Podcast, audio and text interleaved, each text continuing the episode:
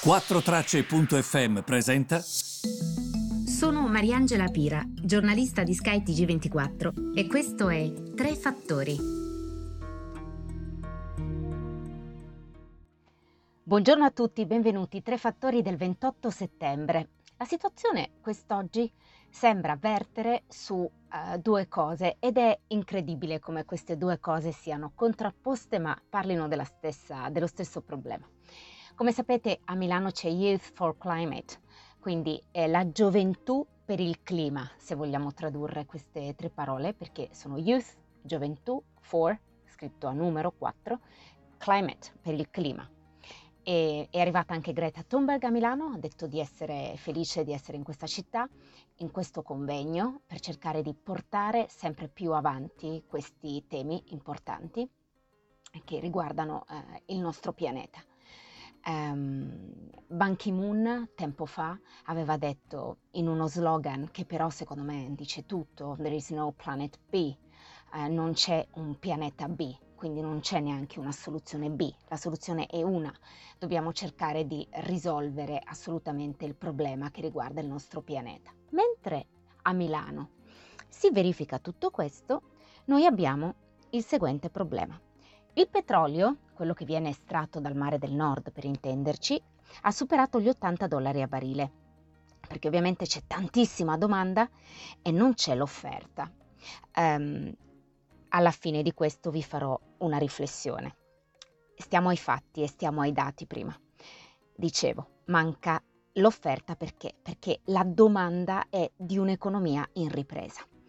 Quindi um, stanno sostanzialmente finendo le scorte eh, in questo che viene definito crunch a livello di energia globale, di domanda di energia globale, ovvero un incredibile eh, collo di bottiglia che non riguarda solo le raffinerie e l'estrazione del petrolio, eh, riguarda anche il post, nel caso della Gran Bretagna per esempio, la distribuzione, perché ufficialmente il Regno Unito ha chiesto al, ai soldati, quindi all'esercito, di rimanere in stand-by per aiutare a far sì che si consegnino ehm, che si consegnino eh, i quantitativi eh, di benzina alle stazioni di benzina in uno sforzo proprio di eh, cercare di mh, mm, arginare questa crisi che si sta ampliando e che ovviamente mette al centro ancora una volta il governo del primo ministro Boris Johnson. Intanto alcuni degli autisti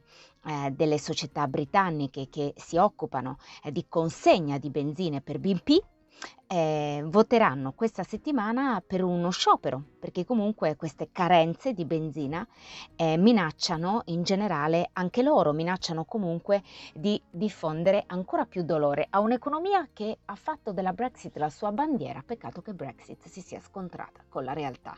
Belli gli ideali, però alla fine ti devi scontrare con la verità, con la realtà che molti autotrasportatori sono andati in Unione Europea, sono tornati a casa loro. Peccato che... Adesso servono. Quindi questo crea il paradosso che tu chiedi ai militari di aiutarti, sei indeciso se portare autisti dall'Unione Europea in Gran Bretagna perché hai bisogno di autisti per formarli, servono 11 mesi e ovviamente non è una soluzione a breve termine e non te lo puoi permettere, quindi hai bisogno di una soluzione a medio termine e breve termine, ma soprattutto la cosa divertente è che potrebbero essere i più pagati in questo momento, perché è un mestiere per cui ti possono arrivare a pagare 60.000 sterline all'anno.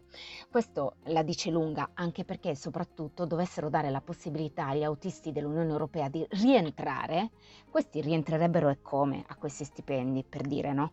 Quindi questo è solo una delle tante contraddizioni di Brexit perché alla fine tu potevi avere questo ideale, ma mh, mhmm, si è scontrato con la realtà di tutti i giorni e col fatto che è molto complicato eh, mettere poi in concretezza quello che tu ritieni eh, sia un ideale per te, come vi dicevo prima.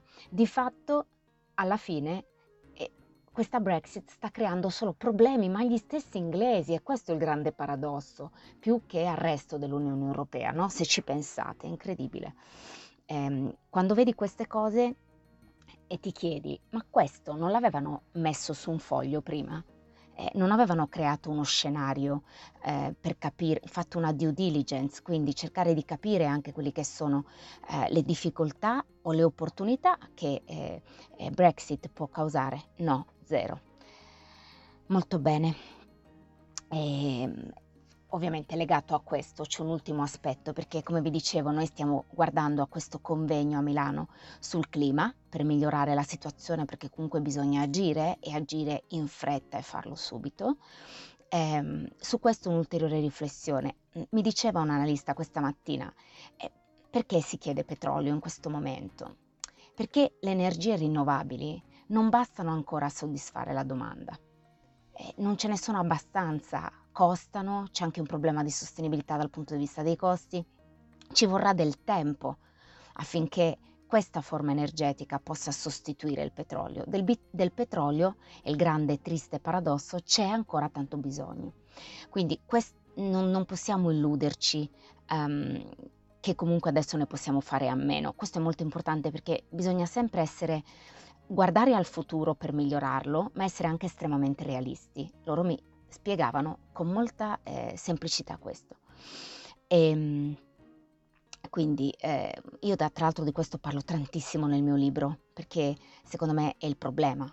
Mm, d'ora in poi noi parleremo di gas, di petrolio, di energie rinnovabili e questo problema va spiegato, va spiegato al meglio. Certo, posto che c'è questo problema che riguarda il petrolio, è bene secondo me che ci siano queste pressioni perché si spinge l'azienda, la società, a guardare altrove. Si spingono anche le società petrolifere a capire che la situazione in questo momento sta cambiando e quindi nel tuo medio-lungo termine l'obiettivo non dovrebbe essere estrarre petrolio, ma impegnarti in altro. Quindi guardare ad altre fonti di energia rinnovabili per l'appunto. Quindi secondo me è vero che ci sono pressioni, è vero che questo magari nel breve termine può spaventare, però secondo me l'importante è che inneschi un cambiamento e io credo che il Covid da questo punto di vista abbia accelerato le cose, un minimo di cambiamento lo abbia portato, no? Eh, banalmente, ehm, io ricordo sempre quante volte capitava di andare a Roma, magari mh, dico di spostarsi, eh, al di là eh, del privato, parlo proprio di lavoro, a Roma o a Londra o a Parigi, per magari una riunione di mezz'ora utilizzando eh, l'aereo, inquinando, per magari appunto mezz'ora di riunione. Adesso invece ehm, io non dico di usare questi mm, apparecchi elettronici sempre perché alcune volte è necessario anche vedersi de però io credo anche che capire che comunque per mezz'ora di riunione puoi tranquillamente usare eh, qualsiasi tipo di dispositivo, dai Teams al resto, è questo è, è, positivo perché significa risparmiare tempo, significa dedicarlo alla famiglia, significa anche solo risparmiare energia, perché comunque inquini meno. Non prendi dei trasporti per una mezz'ora di riunione. Cerchi di capire che est modus in rebus, per alcune cose lo puoi fare, per altre meno. Quindi mm, io mi rendo conto che la situazione dal punto di vista dell'energia e dell'inquinamento sia molto grave in questo momento. Credo però che ci siano delle azioni che vengono portate avanti. Non so se raggiungeremo le zero emissioni nette di carbonio entro il 2030. Penso però si possa farlo se ognuno agisce per conto suo e quindi lo si possa fare insieme. E la mia azienda ha questa policy che si chiama Sky Zero, Sky Zero, e devo dire che io, insomma, io ci credo. E io stessa sono migliorata tanto in questo rispetto al passato. Grazie mille, a presto.